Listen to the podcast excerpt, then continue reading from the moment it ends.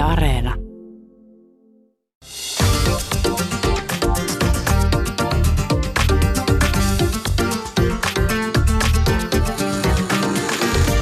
Yle Puhe, torstaisin kello 1 ja Yle Areena.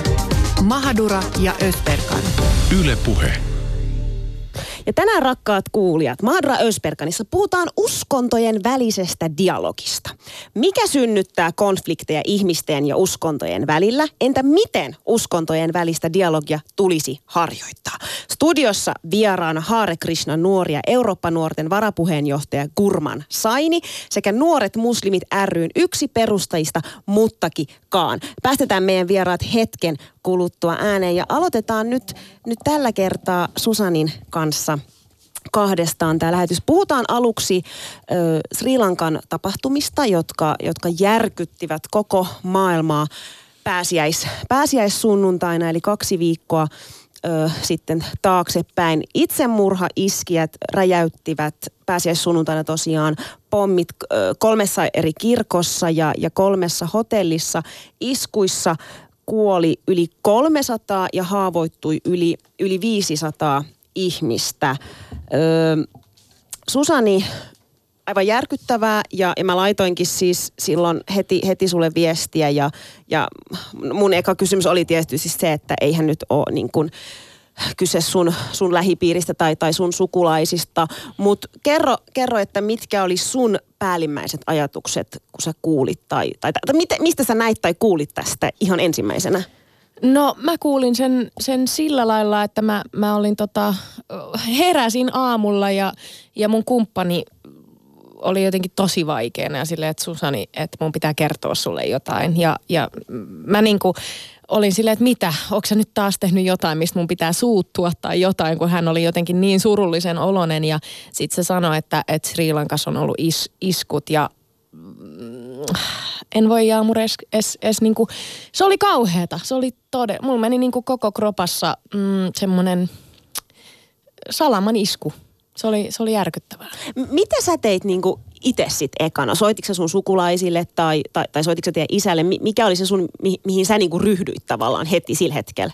Eka juttu, mitä mä tein, oli tietysti soittaa mun isälle ja varmistaa, että ketään meidän suvusta ei ole niin kuin ollut siellä paikan päällä tai muuta ja pikkuhiljaa sitten alkoi niinku selviämään, että mistä puhutaan. Aluksihan ei niinku tiedä, oli todella sekavaa tietoa, että mitä on tapahtunut, kuka on tehnyt, mutta miljoonia ajatuksia vilisi omassa päässä ja lamaantuminen oli seuraus siitä. Totta kai mä laitoin viestiä Sri Lankaan tädille ja serkuille ja näin poispäin, mutta ottaen huomioon sen, mitä niin kuin Sri Lankassa on tapahtunut ja että sisällissota päättyi noin 10 vuotta sitten, niin kyllä siinä kerkesi monta ajatusta tulla omaan mieleen. Me ollaan ensi kesänä menossa Sri Lankaan mun isän kanssa. Mä en ole koskaan ollut mun isän kanssa Sri Lankassa. Mä täytän 30 ja isä sanoi nyt, että nyt mennään, että hän haluaa mennä mun kanssa sinne ekaa kertaa, kun täytän 30 ja tää oli tosi iso juttu mulle nähdä mun isovanhemmat mun isän kanssa. Niin myös tuli semmoinen kela, että voidaanko me mennä sinne enää ja niin kuin, että mitä tästä seuraa? Syttyykö tästä niin kuin jotain pahempaa? Paljon ajatuksia.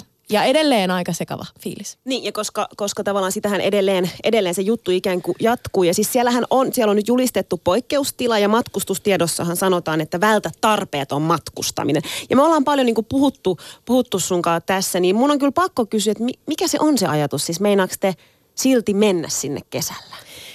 Kun järkytyksestä selvii ja alkaa niin kuin funtsia asioita silleen niin kuin järjen kautta, niin kyllähän se niin on, että ei me sriilankalaiset voida lamaantua tai pelätä sen jälkeen, kun tapahtuu terrori-isku.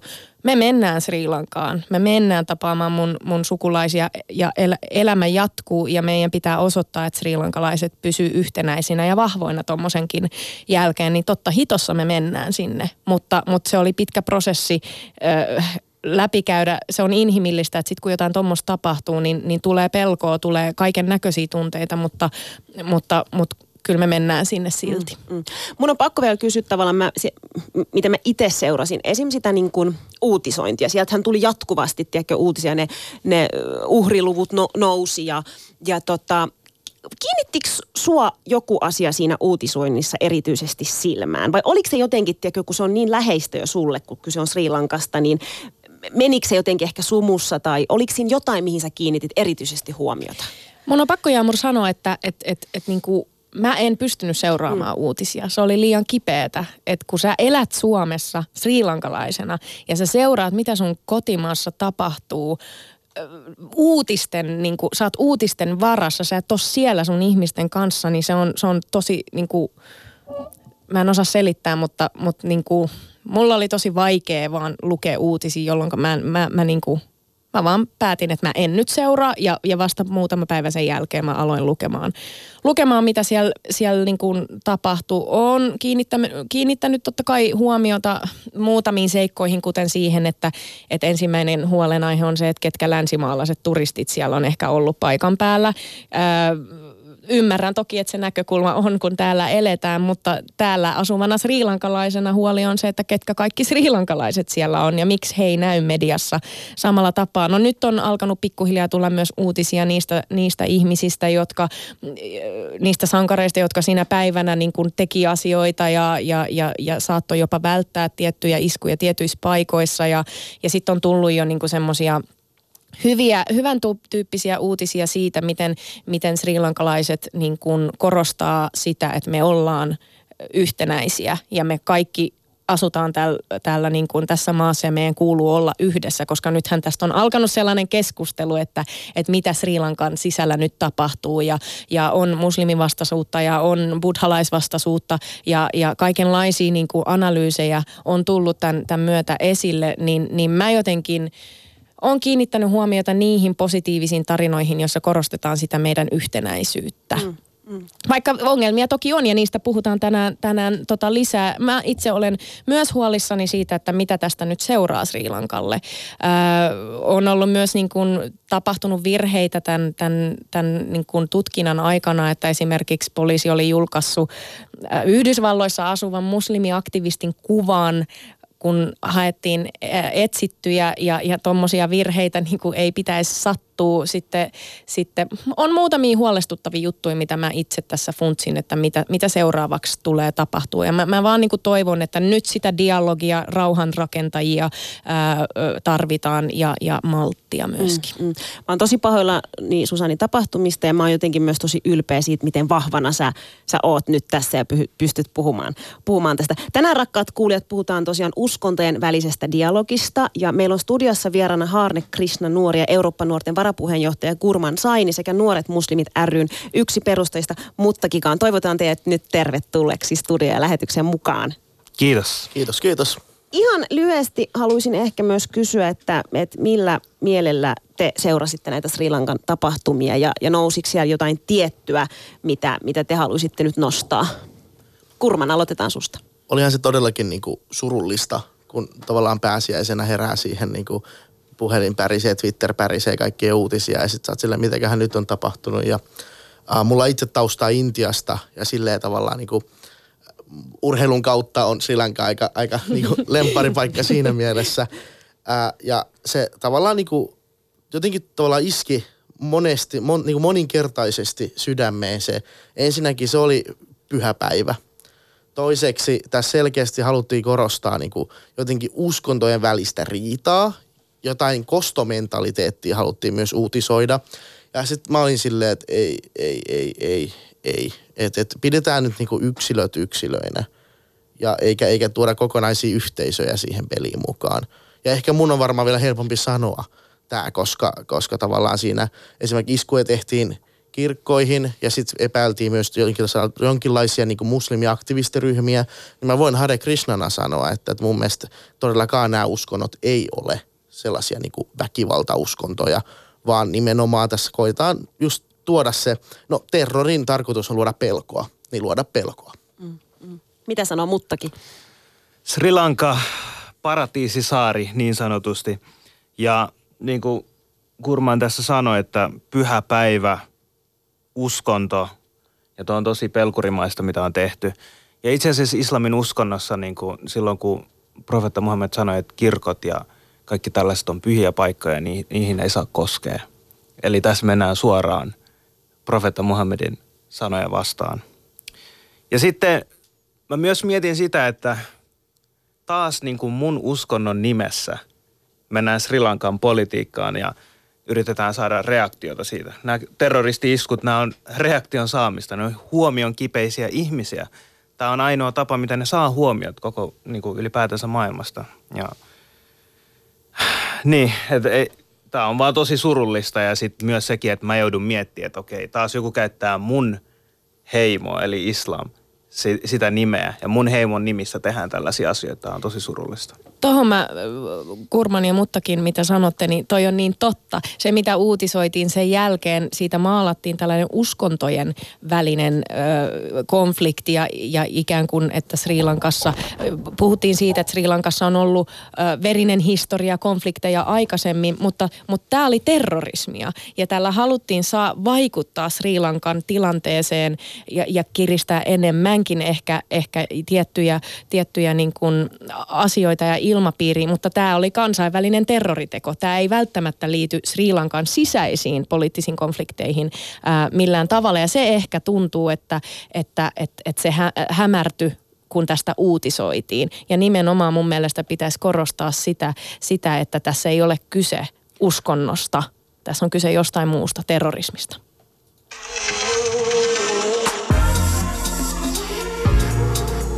Maailma paranee puhumalla. Yle Puhe. Ja tänään, rakkaat kuuntelijat, puhutaan tosiaan uskontojen välisestä dialogista. Ja meillä on studiossa vieraana Hare Krishna Nuori ja Eurooppanuorten varapuheenjohtaja Gurmann Saini sekä Nuoret Muslimit ry:n yksi perustajista Muttaqi Khan. Mutta lähdetään syventymään siihen, että määritellään tässä kohtaa se, mitä teidän mielestä uskontojen välinen dialogi tarkoittaa ja mihin sitä tarvitaan? Uskontojen välinen dialogi on mun mielestä tosi tärkeää. Se olisi tosi tylsää, jos mä joutuisin keskustella mun kaltaisen ihmisen kanssa. Mä haluan puhua ihmisen kanssa, jota mä en tunne, jonka perinteestä mä en tiedä. Ja sen takia me ollaan tehty, mulla on oma semmoinen YouTube-show, podcast-tyyppinen, nimeltään Khan Vision, koska mä oon Muttaqi Khan ja se jotenkin... No, ei mennä siihen. No, mutta kuitenkin Gurmann on ollut siinä mun vieraana. Ja me puhuttiin just Intian historiasta, koska Bangladesh ja Intia on kuitenkin naapurimaita ja meillä on yhteinen historia. Ja mä oon myös tosi kiinnostunut erilaisista uskomuksista. Ja puhuttiin hindulaisuudesta, krishnatietoisuudesta ja alettiin etsiä niitä yhteisiä asioita, että mitä meissä on. Ja lopuksi me huomataan, että jokainen meistä tiedostaa, että kuolema on tulossa ja sitten on tuonpuolinen ja sitten... Pretty much pitää tehdä vaan hyviä asioita tässä lyhyessä elämässä, mitä meillä on. Ja me ollaan paljon samalla, niin kuin meillä on enemmän yhtenäisyyksiä kuin mitä me luullaan. Mahtavaa. Siis oliko siinä tavallaan sun idea se, että sä halusit nimenomaan nostaa esiin sitä, että mitä yhtenäistä teillä on kuin ikään kuin niitä eroavaisuuksia? No periaatteessa tuo on vaan semmoinen ajatus jälkikäteen, että mitä siitä jäi käteen. Mutta mä halusin vaan tietää enemmän hindulaisuudesta ja ylipäätänsä krishnatietoisuudesta ja mikä siinä on se filosofia ylipäätänsä. Mä halusin vaan oppia. Ja se on vähän niin kuin Khan Visionin koko pointti, että mä en tiedä kaikesta kaikkea, mutta mulla on hyviä kysymyksiä asiantuntijoille. Ja sen takia mä kysyin just Gurmannilta. Muttaqi, mihin sun mielestä tarvitaan? Mihin tämä maailma tarvii uskontodialogia? Musta tuntuu, että maailma tarvii rakkautta ja me elätään täällä niin pienen ajan ja... Miksi vihaa toista? Miksi ei oppii toisesta jotain? Ja on niin paljon, mitä me ei tiedetä. Ja niin paljon, mitä me vihataan, mitä me ei tiedetä tai ymmärretä. Niin miksi ei keskittyä vaan siihen, että me voitaisiin ymmärtää toinen toisiamme? Ketä muita sä halusit kutsua sun podcastiin? No totta kai mä halusin kutsua teidät, jos teillä on aikaa. Kutsu on hyväksytty. Okei, okay, nice. No mulla on tulossa esimerkiksi... Mutta sanoit, että sä oot niinku kiinnostunut tiedäkö, uskonnoista, niin ketkä on niinku sellaisia tyyppejä, kenen kanssa haluaisit istua pöydälle ja keskustella? No sellaiset ihmiset, jotka pystyy keskustella asioita. Me voidaan olla eri mieltä asioista, mutta me perustellaan ne meidän erimielisyydet. Mä en ole aina tietenkään samaa mieltä ihmisten kanssa, mutta se ei tarkoita, että mä pystyisi kunnioittaa tai kuunnella toista henkilöä. Meidän pitää myös ymmärtää, että me ollaan erilaisia ja meillä on eri maut ja niin edelleen. Toinen syö vaan kasviksia ja mä rakastan lihaa ja se on ihan ok, mutta me voidaan käydä keskustelua, että miksi se on hyvä tai ei ole hyvä. Ja sinne ei tule pelkästään vaan muslimeita, että sinne tulee eri asiantuntijoita, esimerkiksi ravitsemustieteen asiantuntijoita, nyrkkeilijöitä, kuvaajia, muusikoita. Me keskustellaan just siitä, mistä ne haluaa puhua ja mä koen itseni hyvin... Curious, eli uteliaaksi, niin sen takia mä tykkään niin kuin oppia samalla, niin kuin, että hei, mikä teidän juttu on ja mistä te olette päätynyt tuohon tielle? Gurmann, mitä sun mielestä tarkoitetaan uskontojen välisellä dialogilla? Miten se sulle merkkaa? No, mulle se tavallaan, niin kuin, mulla on semmoinen hauska tausta, että äiti, me ollaan siis, suku on tavallaan Punjabeja ja äiti tulee tavallaan Punjabin puolelta ja iskä Himachal Pradeshin puolelta ja äidin puolella on sikkitaustaa. Ja me ollaan Hare Krishnoja, että siinä on tavallaan jo yksi tämmöinen uskontodialogi. Minkälaista se on? Avaa vähän, minkälaista on? No sanotaan näin, että tavallaan niinku sikheillä, sikhiläisyys syntyi siitä, että ne halusi niinku esimerkiksi suojella dharmaa, eli uskontoa. Ja siihen aikaan tavallaan ilkeiltä kuninkailta, jotka oli mugaleja, ei muslimeja, tämän mä haluan korostaa, siinä on eronsa. Ja siihen aikaan tavallaan niin kuin sikkiläisyyden se pääpointti oli niin kuin mun mielestä siihen, että ne halusi suojella sitä uskontoa kaikella pahalta. Että niillä oli se taisteluhenki, ne oli niin kuin sotureita. Mutta se oli semmoinen lyhyt katsaus sinne. Mutta lähinnä se, että me voidaan oikeasti ymmärtää toisemme paremmin. Samalla tavalla, että me opitaan joku kieli, että me voidaan niin kuin keskustella paremmin. Niin samalla tavalla meidän täytyy ymmärtää myös uskontoja. Koska jos ei länsimaissa, niin jopa länsimaissa, mutta ainakin itämaissa on aika vahvasti se kuuluu siihen arkeen. Ja jos toi, mitä Muttaqi aikaisemmin sanoikin, niin me löydetään vaikka kuinka paljon erilaisuuksia, jos me halutaan. Että sulla on valkoinen paita, sulla on punainen paita, mulla on nyt kaksi syytä vihata esimerkiksi sua. Sulla on punainen paita ja mullakin on valkoinen tämmöinen pusero. Mutta jos me enemmänkin etsitään niinku yhtäläisyyksiä, että me ollaan kaikki ihmisiä, me ollaan kaikki tekemässä tätä showta tässä. Me ollaan kaikki ruskeita. Kiitos tästä, mutta ja tavallaan yhtäläisyyksen etsiminen. Ja jos mennään vaikka uskontojen osalta, niin jos me kaikki sanotaan, että Jumala on olemassa, kaikki uskovaiset sanoo Jumala on olemassa, me ollaan Jumalan lapsia, niin miksi me voidaan lähteä siitä liikkeelle? Mihin sun mielestä niin kuin just nyt me tarvitaan uskontodialogia esimerkiksi vaikka Suomessa? Otetaan Suomi nyt esimerkiksi. Sanotaan näin, että uskonnot on aika paljon sillä lailla... Mä sanon, että tämä sana on niin vainottuja, mutta aika paljon negatiivisessa sävyssä, johtuen ehkä jostain yksilöistä, jotka on tai ei ole osallisena johonkin uskontoon. Mun mielestä tässä kohtaa Suomessa me ainakin tarvitaan sen takia näyttää, että uskonnot on solidaarisia keskenään. Hyvä esimerkki oli itse asiassa Mellunmäen moskeijassa, kun oli käyty töhrimässä ja sitten siinä oli yksi sunnuntai, oli kaikki uskonnon edustajat kutsuttu. Mun mielestä oli tosi kaunista, että siellä oli aika moni uskonnon edustaja paikalla, piti puheen solidaarisuuden niin kuin puolesta. Ja se on viesti myös niille vihapuheen lietsojille, jotka luulee, että käytetään tämä sama historiallinen temppu ja laitetaan uskonnot vastakkain ja rikotaan tätä yhteiskuntaa tällä tavalla. Hei, mä haluan nyt mennä vähän siihen, että mikä meitä tässä studiossa yhdistää tai ehkä erottaa, mutta että miten me löydetään dialogi sen kautta. Meillä on Hare Krishna nuori täällä, kaksi muslimia ja sitten yksi buddhalainen, joka maksaa kirkkoveroa. Eli periaatteessa meitä on niinku 5 oikein. Periaatteessa. Mä kuulun kirkkoon, koska mun mielestä kirkko tekee tosi hyvää, mä oon sanonut tämän 100 kertaa, mutta kirkossa tehdään tosi hyvää duunia suomalaisen niin kuin, vähäosasten eteen. Ja mun mielestä siinä, missä joskus ehkä valtiot ja poliitikot ei onnistu pitää kaikista huolta, niin monesti niin kuin kirkko saattaa tehdä, niin siitä syystä mä sinne mielelläni maksan sitä veroa. Tehkää hyvin siellä. Mutta mihin te uskotte? Muttakin sä nostit ton kuoleman ja se mun mielestä liittyy aika paljon moneen niin kuin uskoon. Mitä teidän mielestä tapahtuu kuoleman jälkeen? No siis, tuo on tosi vaikea kysymys, koska kuolema on sellainen asia, mitä me ei haluta hirveästi miettiä. Ja varsinkin modernin ajan mukaan, että monet taudit ja tällaiset, että kuolemaa pystyy pitkistämään tietyllä tapaa. Ja se ei ole niin paljon meidän arjessa mukana kuin ennen vanhaan, milloin ajat oli hyvin, mutta ihmiset myös kuoli hirveästi. Ja kaikissa uskonnoissa, mä voin puhua vaan niin kuin islamiuskonnossa, niin meillä on tuonpuolinen, missä niin kuin katsotaan, katsastetaan elämä läpi, mitä ollaan tehty. Ja ootko ollut kiltisti vai huonosti? Joo, ja sitten siinä tulee myös semmoinen filosofinen kysymys. Mulla on itsellä ollut sellainen kysymys, että aiotaanko mua tuomita mun elämän perusteella vai mun viimeisten hetkien perusteella? Mä en ole saanut siihen oikein suoraan vastausta. Tiedätkö, toi on semmoinen asia, mitä mä oon miettinyt, koska mä oon, mun hyvän lapsuuden kaverin isä kuoli just viime viikolla. Ja sitten tommoset ajatukset on tullut enemmän ja enemmän niinku mieleen, että mistä meitä aiotaan kysyä. Ja musta tuntuu, että se tärkein asia tässä koko hommassa ei ole se, että kumpi on oikein, että aiotaanko se kokonaisuus vai se viimeiset hetket, että kummalla on merkitystä, vaan ehkä mä uskon itse siihen, että Jumala vaan haluaa, että me pyritään parhaaseen.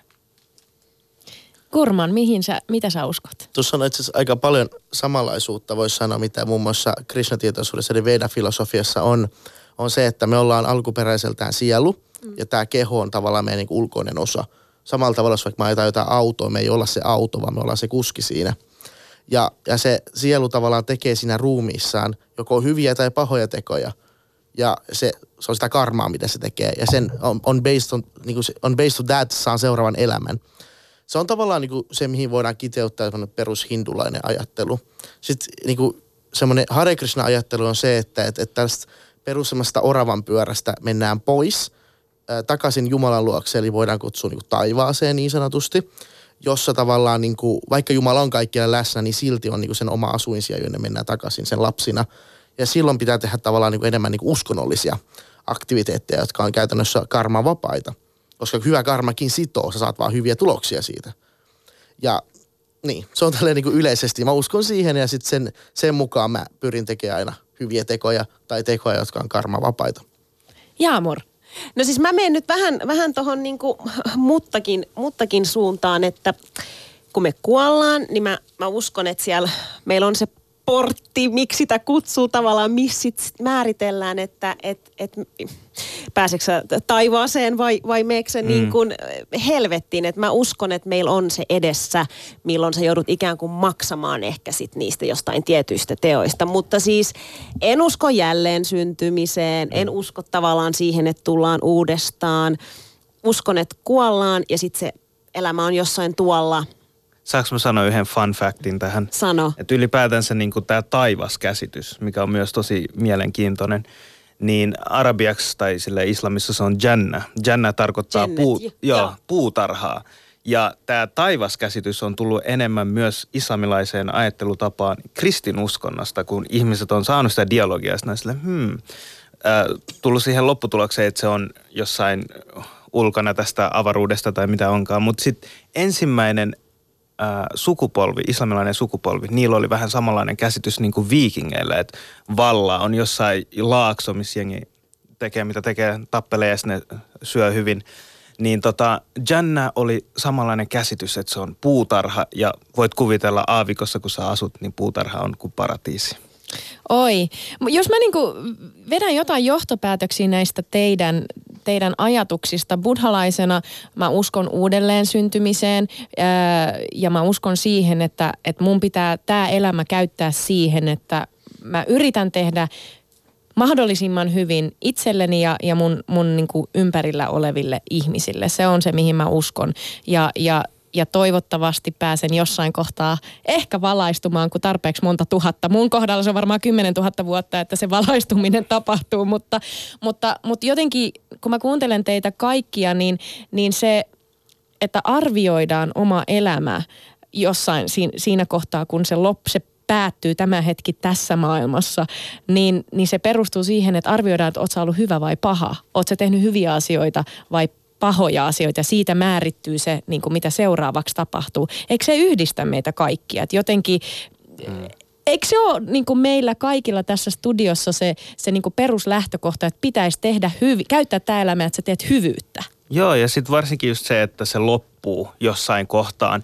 Mä luin yhden kirjan, jossa kirjailija kertoi, ja se ei ole mikään, se on itse asiassa perhetuttuja, asuu Kanadassa tämä henkilö ja sitten se on pessy vainajaita niin kuin 25 vuotta ja sitten se kirjoitti sellaisen lauseen, mikä jäi niin kuin tosi hyvin päähän soimaan, että me tullaan tähän maailmaan, me ollaan alasti. Ja sitten kun me lähdetään täältä, me ollaan alasti. Kaikki, mitä me ollaan kerätty, meidän valtaa ja ylipäätänsä rahaa ja omaisuutta, niin ne häviää pois, ne jää tähän maailmaan. Ja ainoastaan, ja sitten ajan myötä, ketään ei enää kutsu, 3 sukupolven jälkeen ihmiset ei enää kutsu meidän nimeä, jopa meidän nimetkin häviää tietyllä tapaa muistosta. Mutta ainoastaan mikä jää on se, että mitä me ollaan tehty niin kuin hyvää. Jos me ollaan oltu osana jotain hyviä asioita, niin silloin se elää, joten me elätään ikuisesti niin kuin tietyllä tavalla tässä maailmassa. Niin se oli semmoinen asia, mikä jäi niin kuin mietittymään, että onko mä mukana sellaisissa projekteissa, missä hyvä jää ja mun hyvät teot jää tähän maailmaan. Toi on kyllä totta, jos miettii, että me ollaan tosi kiireellisiä sitä varten, että me kerätään aineellista omaisuutta, aineellista pääomaa, mutta me unohdetaan kerää sitä henkistä pääomaa, joka on paljon kestävämpää. Ja sitten on hauska, kun aina näkee jotain meemejä, jossa tavallaan niin kuin tyyppi on just menemässä johonkin siihen portille tai mikeliä, ja sitten siinä on se viikatemies sanoo, että no luggage please. Ja sillä on niinku rahat täynnä niinku mukana, nämä matkalaukut täynnä rahaa mukana. Että kaikki jää tänne, se on kyllä totta. Ja tuohon uudelleen syntymisestä, niin tavallaan itsekin uskon siihen, ja se karma tavallaan on se, mikä määrittää sen, että millaiseksi synnyt. Mun isä on opettanut mulle, että asioista pitäisi luopua, että buddhalaisena kaikki materia, kaikki raha, kaikki maallinen mammona, luovun niistä, koska se aiheuttaa sulle jotain tuskaa ja stressiä jossain kohtaa. Jossain kohtaa sä alat stressaa, että apua, mulle ei ole tarpeeksi rahaa ja se koko aika ikään kuin kasvaa. Että vaikka sulla olisi rahaa sille, että sä pärjäät. Meihän ei tarvita mitään muuta kuin ruuan pöytää ja that's it, mutta sitten tulee kaikki ylimääräinen siihen lisäksi. Niin luopuminen, asioista luopuminen on tärkeää.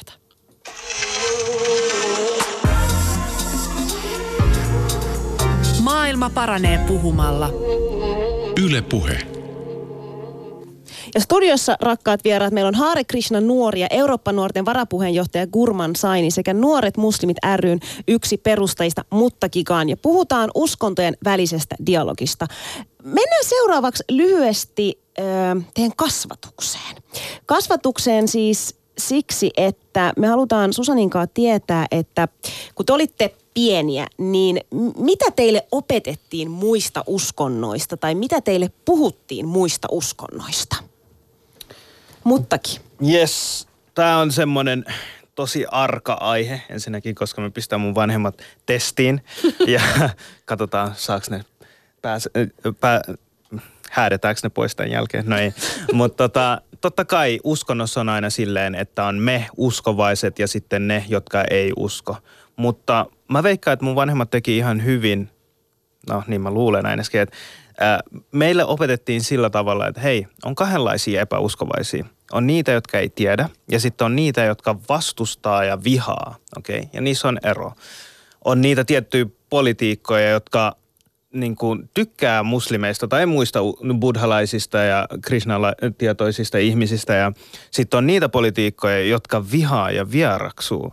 Et pitää tehdä kuitenkin selvä ero näissä ja sitten monesti se on se tieto, että okei, tämä henkilö ei ehkä vaan tietoinen, ehkä hän ei vaan tiennyt islamista tarpeeksi tai oikeanlaista islamia. Jos joku katsoo median perusteella islamia, niin en mäkään olisi varmaan muslimi, jos jengi niin kuin räjättelee kirkkoja. Toi on totta, ja siis kasvatuksesta, niin no pakko olla kiitollinen vanhemmille siitä, että ne niinku ei pitänyt mua semmoisessa pimennöksessä, että vaan on yksi uskonto olemassa, että ei ole muita uskontoja, vaan oli tuttavia, jotka oli muslimeja, ja oli tuttavia, jotka oli sikkejä, sukulaiset, jotka oli sikkejä, ja sitten kun menee Intiaan vierailulle, siinä nyt kohtaa ainakin 4 uskontoa päivässä. Että siinä mielessä oli tavallaan saanut hyvän kasvatuksen, mutta koulutuspointti on tosi tärkeä, mitä vähän haluan peilata Intiaan, että siellä esimerkiksi Intiassa niin kaikki ei osaa lukea tai kirjoittaa. Se, mistä ne voi edes oppia uskonnosta, on ehkä kuulemalla jostain uskonnollisessa tapahtumassa, kun on isoja saarnaustapahtumia tai muuta vastaavia. Mutta jos se puhuja ei ole niinku bona fide, jos se ei puhu oikeasti sitä, mitä se on niinku aidosti oppinut vaikka pyhien kirjoituksen kautta, jos se lisää siihen jotain omaa, ihan vaan niinku vaikka rahan mielestä jotenkin niin bogus-gurujakin näkee vaikka 100, tiedätkö, Intiassa, jotka väittää olevansa jumalia, mutta oikeasti ne takoo rahaa sillä. Niin se tavallaan se koulutus on tosi tärkeä siinä, koska on ihmisiä, jotka vaan oikeasti pystyy kuuntelemaan, mitä muut sanoo, mutta ne ei pysty itse lukemaan, ne ei pysty itse syventymään pyhään kirjallisuuteen tai muuhun vastaavaan. Mä oon ihan samaa mieltä tuosta asiasta, että jos mietitään sitä Sri Lanka-keissiä, niin mä katsoin aamulla ennen kuin mä olin tulossa tänne, niin vähän opiskelin tästä keissistä, niin mä huomasin, että siellä oli joku tietty sheikki tai imaami, joka oli puhunut tosi sellaista vihapuhetta ylipäätänsä. Ja sitten kuitenkin oli hyvä puhuja ja osasi vetää nuoriin hyvin. Ja sitten kun nuoremmat ei osaa oikein verifioida, että onko tämä nyt totta vai ei. Koska jos se nuori osaisi verifioida, niin jos mä olisin siinä tilanteessa, niin mä sanoisin, että mutta profeetta sanoi, että, että pyhät paikat, niin kuin kirkot ja temppelit, että niihin ei saa koskea. Että miten sä pystyt sanoa tollaista, niin se jäisi heti kiinni. Mutta jos sulla ei ole sitä tietoa, mihin vertaa ylipäätänsä, niin sitten sä luulet, että kaikki mitä toi henkilö sanoo on totta. Ja eikö se vähän niin kuin ole sillä tavalla myös, että jos sä olet nuori ja joku oppinut sanoo jotakin, niin kyllähän siinä on se auktoriteetti ja erityisesti mä puhun niin kuin Sri Lankassa, missä kunnioitetaan vanhempia ihmisiä. Joo. Se mitä he sanoo on totuus ja sä niin kuin kuuntelet ja uskot sitä. Ei sitä lähdetä kyseenalaistamaan niin kuin ollenkaan. Se on todella epäkunnioittavaa ja tähän niin kuin me tullaankin sitten tässä kasvatusasiassa, että jos meillä on vaikka perheessä, oli ne vanhemmat, enot tai tädit tai opettaja, joka ehkä, se ei tarvi olla mun mielestä suoranaista vihapuhetta. Se voi olla tietty sävy, miten puhutaan toisista uskonnoista tai toisista uskovaista, niin äkkiä sä omaksut sen ja alat ajatella, että tässä on jotain perää. Noi on erilaisia kuin me ja me olemme, sitähän alkaa rakentaa sellaista narratiivia, että me olemme ne ikään kuin totuuden vastakkain asettelu. Just näin. Ja sitten ne muut, ne on helppo demonisoida ja niistä on helppo rakentaa semmoista kuvaa, että et ne on pahoja jollain tavalla. Mut pakko kysyä siis, että puhuttiinko teille kenellekään tavallaan siitä, että ihminen, joka uskoo johonkin toiseen, että se olisi väärä. Mutta ymmärsikö mä oikein, että sunkin vanhemmat, niin kuin sanoin, ne puhuu tavallaan uskovaisista ja uskonnottomista. Mutta Epäuskovaisista. niin, tuliko siinä ikään kuin sellaista, että sanottiin, että sä, et kun sä oot muslimi, niin kristinusko on väärä tai buddhalaisuus on väärää? Tai oliko se, niin kuin, mitä se tarkoitti se epäuskovaiset? No siis toi kuitenkin perustuu siihen, että meidän Koranissa sanotaan, että jokainen ihminen, eli me uskotaan, että ihmiset tulee Aatamista ja Eevasta, niin sanotaan, että ihminen on kunnioitettu. Walakat karramna bani Adam, että Aatamin lapsit on kunnioitettu ja siinä ei puhuta, että onko se muslimi tai ei. Että se, että joku on ihmissielu ylipäätänsä, niin Jumala sanoi, että kunnioita häntä. Ja totta kai pitää kuitenkin muistaa, että uskonto on kuitenkin uskonto. Että me uskotaan tiettyyn filosofiaan ja sitten ne, jotka ei usko siihen filosofiaan, ne ei ole samassa asemassa siinä uskontoskenen sisällä. Niin kuin, mutta se ei tarkoita sitä, että pitäisi kohdella toista huonosti. Pitäisi kohdella jokaista ihmistä niin kuin kunnioitettavasti. Ja toi on ollut semmoinen, mitä meillä on opetettu. Ja sitten myös oppii siinä. Ja sitten mitä sä sanoit just, että monesti vanhemmat saattaa sanoa melkeinpä jopa rasistisia asioita. Ja sitten pitäisi olla kuitenkin se rohkeus kyseenalaistaa sitä kunnioitettavasti. Että hei, no mitä mieltä sä oot, jos ne muslimit puhuis meistä tälleen, tiedätkö? Ja sitten jos se henkilö on nöyrä, niin sitten se ehkä kuuntelee ja voi vaihtaa mielipiteitä. Et jokainen meistä on ollut mieltä jostain asiasta. Mä en tykännyt ennen heavy metallista, mutta nykyään mä kuuntelen sitä. Joten kyllä me pystytään muuttumaan. Mutta Gurmann tai Susani, onko teille dissattu jotain toista uskontoa teidän lapsuudessa, nuoruudessa? Silleen, että se on voinut ehkä jopa vähän vaikuttaa silloin teidän ajatukseen. Mä ehkä varoisin sanomasta dissaamista, kun on niinku semmosia keloja, jotka saattaa olla oikeasti niinku sukupolvien yli välittyneitä juttuja ja ne ei välttämättä liity siihen toiseen uskontoon. Siellä voi olla taustalla jotain poliittista ja usein niissä onkin. Ja tämäkin on kiinnostava kysymys, että miten erottaa uskonto ja politiikka.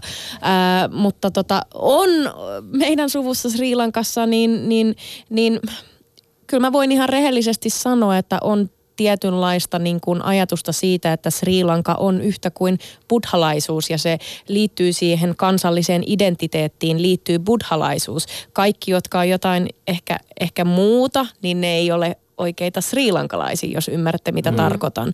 Ja tämmöisiä keskusteluja mä oon käynyt mun serkkujen kanssa ja mä rehellisesti en vielä keksi, ehkä te keksitte meidän asiantuntijat, että miten sen keskustelun ja dialogin voi avata, jos jollakin on tosi iskostunut ajatus päähän, että vaikka Sri Lankassa mun buddhalainen perhe, jos jotkut heistä ajattelee, että muslimit ei ole hyviä, niin miten se keskustelu tulisi avata?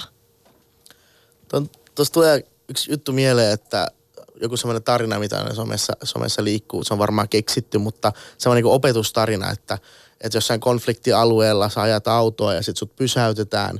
Ja se joku henkilö kysyy, että hei, oot sä tämän uskonnon edustaja ja sun on pakko sanoa joo, jotta se ei tapa sua. Ja sitten se sanoo, että okei, no sanoppa jotain tästä pyhästä kirjasta. Sitten se heittää päästä jotain lauseita ja se sanoo, että okei, anna mennä vaan.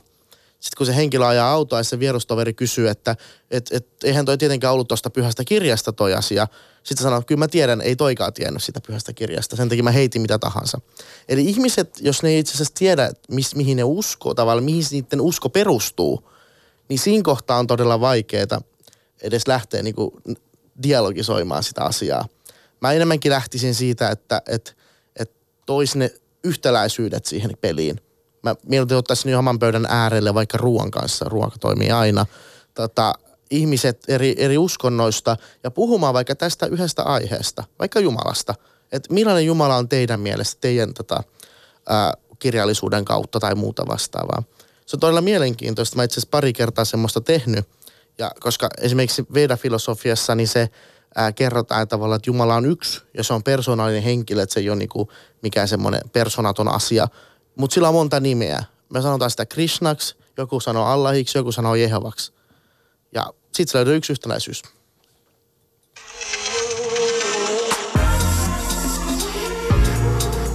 Maailma paranee puhumalla. Yle Puhe.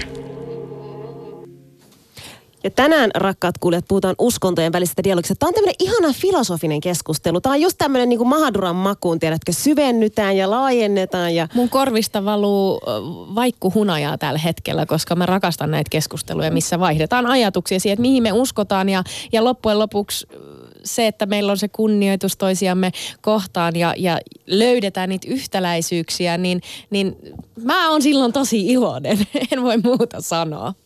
Mutta jos me mennään niinku siihen kysymykseen, että mistä ne ongelmat syntyy, niin mitä te ajattelette? Että mikä synnyttää konflikteja ihmisten, ideologien ja uskontojen välillä? Mä veikkaan, että se on valtahierarkia. Ketä pääsee päättää yhteisistä asioista? Ketä pääsee omistaa tiettyjä resursseja? Jos me katsotaan kaikki konfliktialueet, niin ne yleensä syntyy sellaisiin alueisiin, missä on paljon jotain luonnon rikkauksia, öljyä tai joku joki. Ensimmäinen ja toinen maailmansota resursseista. Nämä on ollut aina niitä syitä, miksi ihmiset tappelee keskenään. Et se ei ole välttämättä aina uskonto. Uskonto on vaan yksi hieno tarina sille. Niin kuin tämä koko maailma ja kaikki on vaan tarinoita. Me tiedetään, että tuolin päällä pitää istua, koska joku on kertonut meille sen tarinan ja me uskotaan siihen. Ja jos joku, niin kuin mä tiedän, että monet sanoo, että uskonto on syy taisteluihin, mutta katsotaan eka ja toinen maailmansota, niin eihän se uskonto ollut se pääsyy. Ja nämä oli suurimmat maailmansodat, mitä meillä oli. Mutta siinä oli aate. Niin kuin Hitler koki, että heidän kansa on parempi kuin muu kansa. Ja se on tietynlainen uskonto tai uskomus tai tarina. Joten se ei ole niin helppoa syyttää uskontoja pelkästään kaikesta sodasta. Ja siis onhan se toki myös totta esimerkiksi omasta kokemuksesta tai lähipiirin kokemuksesta. Voin sanoa, että ei tarvitse kauas mennä. 1947, kun Intia ja Pakistan teki omaa pesäeroa toisistaan. Että paristaan vuotta taistelivat yhdessä brittiä vastaan. Sitten käytännössä kuukauden sisällä eivät päättäneet, tuleeko niille hindu- vai muslimijohtaja. Tekivät kaksi eri valtiota. Todella naurattavaa. Ei siinä missään nimessä ollut uskonnot pelissä, vaan se, että kuka tätä lafkaa johtaa. Kuka tätä valtiota johtaa. Meidän jengi vastaa teidän jengi. Niin. Ja uskonnot on sitä helppo ryhmittymään, koska se on jotain, mikä on sulle henkilökohtaista. Sama juttu vaikka nationalismi. Joku maa on sulle tosi henkilökohtainen. Esimerkiksi sä puhut srilankalaisuudesta. Jos semmoinen tuodaan vastakkainasetteluun, niin ihmiset joutuu valitsemaan puolensa siinä, että onko mä nyt srilankalainen vai onko mä muslimi tai onko mä jotain. Että kumman puolen mä valitsen. Ja se on helppoa valtapeliä. Divide and rule. Eikö näin mennyt? Ja sitten semmoinen heimo-mentaliteetti, jos me katsotaan niin kuin foodis-huligaanit, niin mistä ne tappelee? Siitä, että meidän jengi vastaan teidän jengi. Toi on niin kuin se yksinkertaisuudessa ja sitten kun uskonto on tietynlainen jengi. Samalla tavalla me tehdään politiikkaa, jos katsoo niin kuin niitä psykologisteja, jotka sanoo, tietysti, että minkä takia joku valitsee jonkun tietyn asian. Se on enemmänkin emotional decision kuin järjellä tehty päätös. Mut olisiko meillä paljon helpompaa elämä ja tavallaan niin kuin, jos ei olisi uskontoja, jos me ei uskottaisi mihinkään, että me oltaisiin täysin uskonnottomia, niin olisiko meillä sit rauha? Mä en sano, että se uskontojen poiskitkiminen auttaa yhtään mitään. Uskon sentään niinku promoorauhaa. Mutta sen sijaan, kyllä me, ja sanotaan, että jos me halutaan etsiä syy vihata, me kyllä keksitään se. Vähän niin kuin just tämä paidan väri tai muu vastaava. Että jos ei uskonto, se on sitten ihon väri. Sekin on koettu tässä maassa tai maailmassa, myös tässä maassa. Jos ei muuta, niin me keksitään vaikka joku aksentti tai vaikka mitä, Apple tai Microsoftin läppärit. Keksitään vaikka mitä eroavaisuuksia. Että ei se uskonnon poiskitkiminen sitä mitään auta. Hetkonen, Gurmann. Yritätkö sinä nyt tässä sanoa, että ihminen on pohjimmiltaan aika riitaisa olento? En sano ehkä riitaisa, mutta ehkä jos ihminen unohtaa sen alkuperäisen asemansa, joka mun mielestä tai mun filosofia, minkä minä olen oppinut Veda-filosofian mukaan, on sielu, jolla on henkinen tarkoitus myös, eikä pelkästään materiaalinen tarkoitus. Jos me ymmärretään se aspekti tässä, niin me ymmärretään myös, että mitä järkiä mun on esimerkiksi tässä lyödä muttagia, jos on samankaltainen sielu kuin minä ja molemmat ollaan Jumalan lapsia. Mitä mä hyödyn siitä? En yhtään mitään. Sulla voi tulla parempi mieli. Tässä on poikkeus. Mä olen pohtinut paljon sitä Sri Lankassa, tai ylipäätään kun käydään keskustelua, vaikka buddhalaisethan on niin kuin länsimaissa aika silleen, niin kuin hyvillä arvosanoilla mennään, että monet länsimaalaisethan arvostaa buddhalaisia, koska se on rauhanoskonta ja meditaatio, joogaa muodissa ja näin poispäin. Niin. Meillä muslimeista on sitten, niin kuin tiedetään Muttakinkaan, niin vähän niin kuin siis ei niin kulmainen, valitettavasti. Mutta tämä liittyy paljolti siihen, että minkälaisia tarinoita päätetään rakentaa ja minkälaisia mielikuvia media on taas jälleen isossa roolissa siinä. Mutta sitten jos niinku miettii buddhalaisuutta, jonka pitäisi paperilla olla rauhanuskonto, mutta Sri Lankassakin kuninkaat on käyttänyt munkkeja sotimiseen. Kun on haluttu yhdistää Sri Lankaa, niin munkit oli siellä sotimassa. Et siinä kohtaa niinku unohdettiin se rauha niinku tyystin. Ja tätä niinku monessa Aasian maissa tietyt munkit saattaa ehkä jopa niinku käyttää sananvaltaansa jonkunlaisen vihan lietsomisiin. Ei todellakaan kaikki, mutta sitä käytetään politikoinnin välineenä ja Sri Lankankin kohdalla, kun kuninkaat on käyttänyt munkkeja, niin kyse on ollut politiikasta. Voidaanko me koskaan erottaa politiikkaa ja uskontoa, tai pitäisikö uskonto erottaa niinku valtioista teidän mielestä? No mä en vastaa suoraan tuohon kysymykseen, mutta mä aloin miettiä, kun sä sanoit aikaisemmin, että jos sä oot buddhalainen srilankalainen, niin sit sä oot aito 100% srilankalainen. Niin tossa mennään just siihen, että erotetaan, siinä on hieno ero kultissa ja uskonnossa. Kultti on semmoinen, missä pitää aina todistella, että hei, mä oon 100% srilankalainen, koska mä oon buddhalainen ja srilankalainen ja nämä muut asiat. Voidaan, ja jokaisessa skenessä on oma juttunsa. Joten jossain vegaaniskenessä voisi olla silleen, että hei, mä oon raw-vegaani, että mä syön suoraan pellolta nämä, mä en keitä näitä, että hei, mä todistan mun vegaanisuutta. Niin samalla tavalla niin kuin islamissa tai buddhalaisuudessa tai niin kuin eri noissa skeneissä on tietty ryhmä ihmisiä, jotka haluaa todistaa niiden autenttisuutta. Ja silloin mennään hulluuteen ja silloin tehdään hullumpia temppuja, jotta meidät nähtäisi jotenkin sankareina. Ja mä veikkaan, että toi on mitä niinku tapahtuu. Ja sitten kun koko isompi joukko lähtee tekemään sitä, sitten niinku mitä keskiajalla tehtiin, että poltettiin punahiuksisia ja tehtiin kaikenlaista niinku hulluutta. Ja tuohon tavallaan, että pitäisikö politiikkaa ja uskontoa erottaa toisistaan, niin kun politiikka, ensinnäkin se pitäisi olla kaikilla. Tai siis mä jotenkin myös vierastan sisimmässäni sanaa politiikka, kun se voisi olla enemmänkin sana päätöksenteko. Eikö politiikka tavallaan niin kuin älä politisoi tai työpaikkapolitiikka? Sama heti tulee negatiivinen termi, että nyt jotain niin kuin evil is happening. Ja siis tavallaan se, että jos me vaikka päätetään, meidän päätöksenteossa on pohjana joku uskonnollinen asia, tai me puhutaan vaikka uskonnon opetuksesta ollaan päättämässä vaikka eduskunnassa, niin totta kai se, jota se koskee, ne tulee myös puhumaan siitä. Ei siinä kohtaa voi sanoa, että miksi uskonnot tulee nyt politiikkaan. Jos me kerran päätetään niistä asioista, niin ne tulee. Ja toinen juttu, että se, että tekeekö jonkun päätöksen jonkun aatteen mukaan vai jonkun uskonnon mukaan. Mun mielestä ne on yhtä valideja molemmat. Se, että onko se hyvä vai huono, niin kuin silleen sisimmissä toki joka ikisellä oma karmamittarinsa siinä mielessä, mutta jos mennään sellaisella universaalilla hyvyydellä, niin joka ikinen voi miettiä, että se, että mä en vaikka leikkaa roimasti joltain huonotuloisilta, niin onko se mun uskonto, joka sanoo, että älä tee niin, vai onko se vaan talouspolitiikka, joka sanoo, että älä tee niin? Hei, mulla tuli siis nyt ajatus tavallaan, haluan palata vähän tähän Sri Lankan keissiin ja tämmöisiin niin kuin päätöksentekoihin näiden pommi-iskujen jälkeen. Nythän siis ihan vasta, oliko se, että maanantaina Sri Lankassa kiellettiin burkan käyttö kokonaan. Ja siinä vähän vedottiin niinku turvallisuussyihin, että koska oli nämä niinku pommi-iskut, nämä itsemurhatekijät, niin ne haluaa ikään kuin pitää nyt sitä turvallisuudesta huolta. Niin me ollaan paljon puhuttu Mahadura Özberkanissa siitä, että kun joku ryhmä tekee jotain, niin mitkä on tavallaan seuraukset niille, jotka ei edes niin kuin lähtisi tekemään mitään sellaista, niin mitä ajatuksia tämä herättää nyt, että Sri Lankassa kielletään burka, joka koskettaa nyt sitten tietysti niin kuin muslimeita siellä, niin... No tälleen muslimina mä voin sanoa, että burka, siis tarkoitetaanko sillä sitä, että missä peitetään kasvot? Missä näkyy, burkassa näkyy siis ainoastaan pelkästään silmät ja muuten no, siis, ollaan peitettynä. Jos se on niinku just tommonen kriittinen tilanne ja okei, mä en ole uskon oppinut, mutta mä oon vaan tosi kiinnostunut uskonnosta ylipäätänsä. Mä otan aika paljon selvää. Et muslimeilla tai naisilla varsinkin niin kuin se uskonnollinen asu on, että on just se huivi päässä, että sehän pitäisi jo riittää. Että jotkut tietenkin pitää tai tykkää pukea siihen burkaan.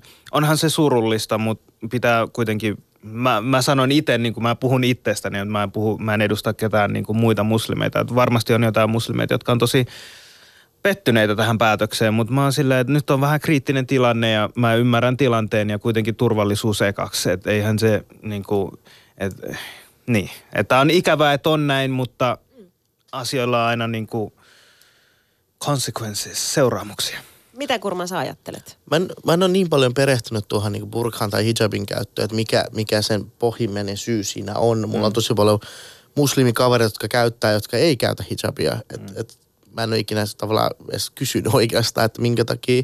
Se, että tavallaan niin kuin jos... Kun tässä kyse on enemmänkin niin sentimentalismista, että onko se ainut tapa valvoa on kieltää burka. Niin kuin tavallaan, että oliko tämä se niin kuin ainut ratkaisu siinä vai mikä tässä on? Tai onko ylipäätään, niin kuin mitä siinä valvotaan? Valvontakameroita, kun me halutaan, että siinä näkyy naama. Ja mä voin sanoa, että todennäköisesti Intiassa, Sri Lankassa samanlaiset valvontajärjestelmät, jotka ei ole kovinkaan niin kuin, kovia. En ymmärrä, saa Kiinassa olisi tämä juttu, jossa niillä oikeasti toimii tämä. Mutta ottamatta kantaa, niin mä toivon, että tämä on todellakin, jos tämmöinen on kerran tapahtunut, että tämä on todellakin niin kuin, oikeasti turvallisuusasia, eikä se, että nyt isketään niin kuin, käytännössä ytimeen. Että kohta sanotaankin, että tämä tai tuo asia ei saa tehdä. Tai että sä et saa vaikka polvistua tai sulle ei saa olla rukoushelmiä tai tämä tai tuo ruoka otetaan pois kaupoista. Ja itse asiassa mä seurasin sitä henkilöä, joka teki sen itsemurhapommin siellä Sri Lankassa, niin sillä hän oli ihan länsimaiset vaatteet ja ei sillä ollut edes partaa tai mitään, se joku energiajuoman lippis. Että eihän sillä ollut burkaa päällä, niin että on hyvä pointti siinä. Mä koen, että se toi päätös, niin se oli niin kuin hätäinen ratkaisu päättäjiltä, joita kohtaan kohdistetaan nyt.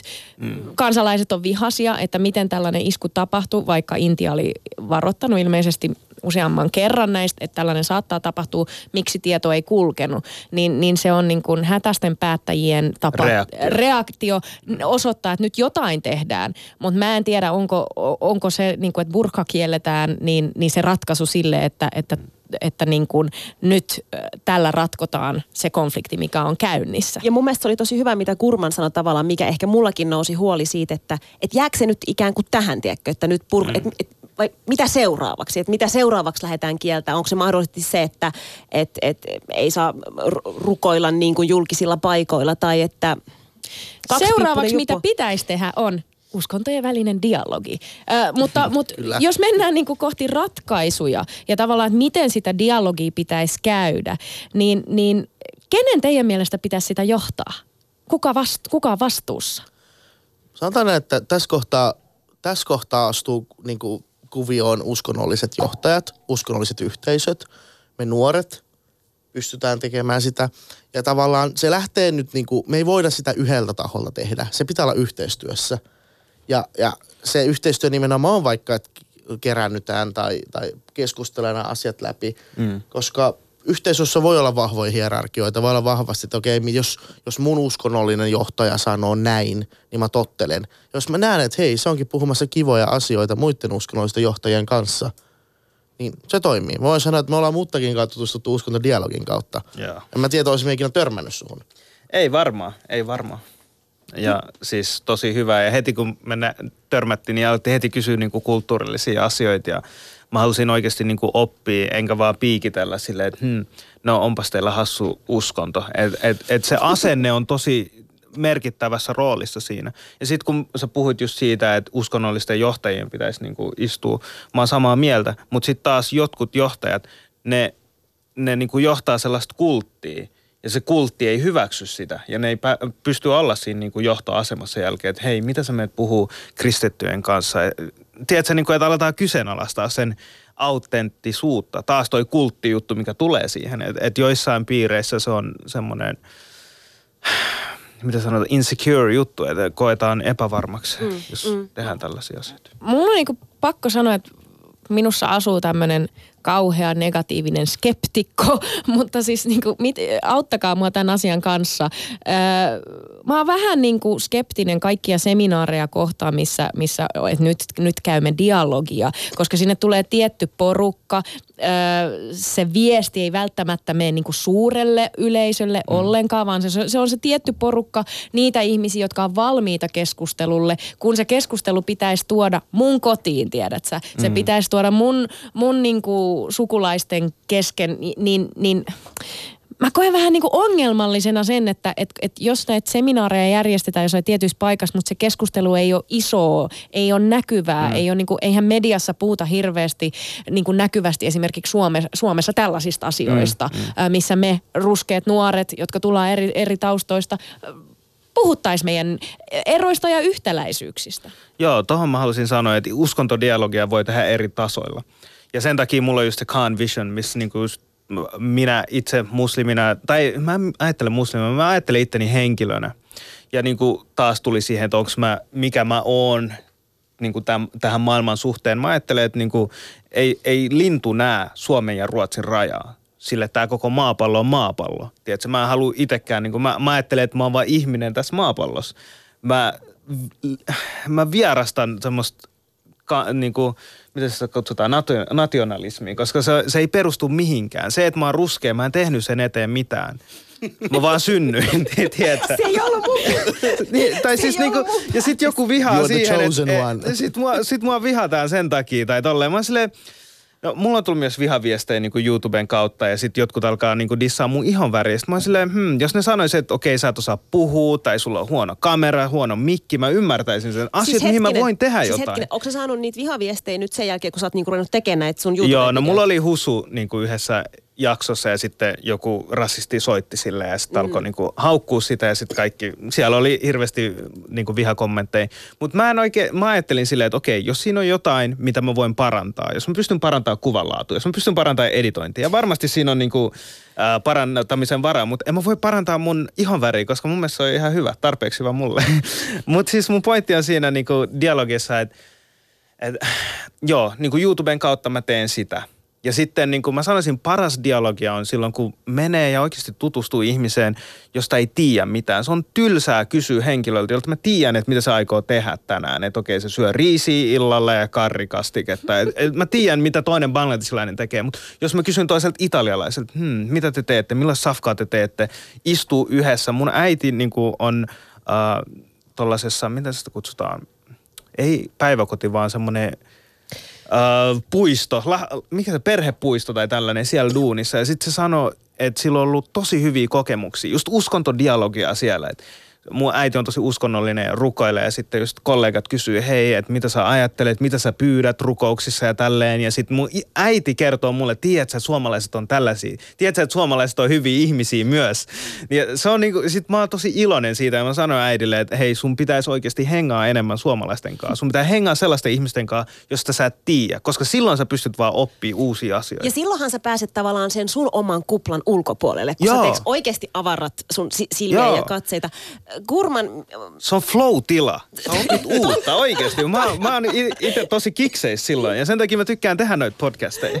Gurmann, mitä sä sanot siihen, että miten tavoittaa just niitä ihmisiä, jotka ei mene niihin seminaariin, jotka tietää, että okei, täällä nyt keskustellaan tästä, mut ne just mistä Susani puhui, että joita niin kuin meidän pitäisi tavoittaa, mutta ne ei itse ajaudu siihen.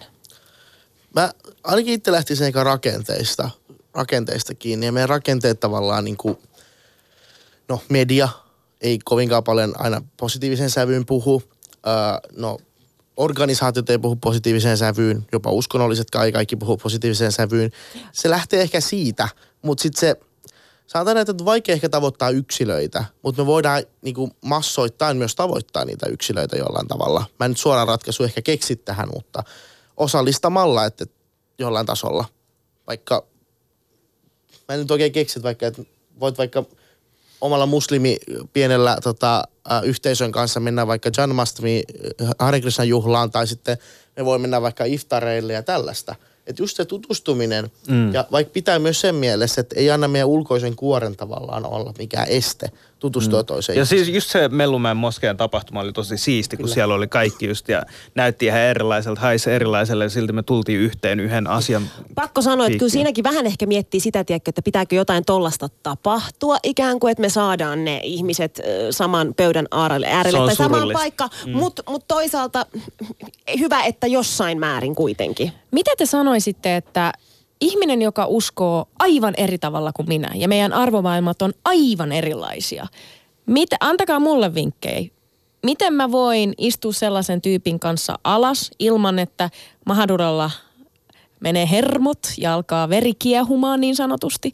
Oikeastihan mä en ole tää tyyppi, mutta jos olisin, niin mitä te sanoisitte? Miten käydä keskustelua ihmisen kanssa, joka ajattelee ihan eri lailla kuin mä, vaikka uskosta? Tai huom, uskonnottoman kanssa. Lyhyesti. No siis kysy vaan ja olla niinku oikeasti kiinnostunut. Niinku kysy sellaisia vilpittömiä kysymyksiä, että hei, miksi sä ajattelet näin?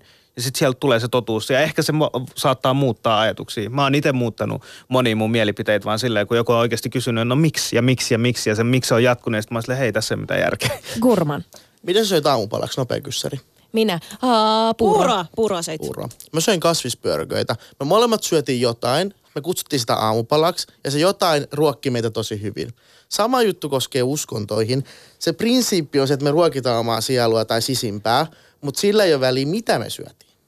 Kiitoksia keskustelusta. Kiitos teille. Mahtavaa. Kiitos.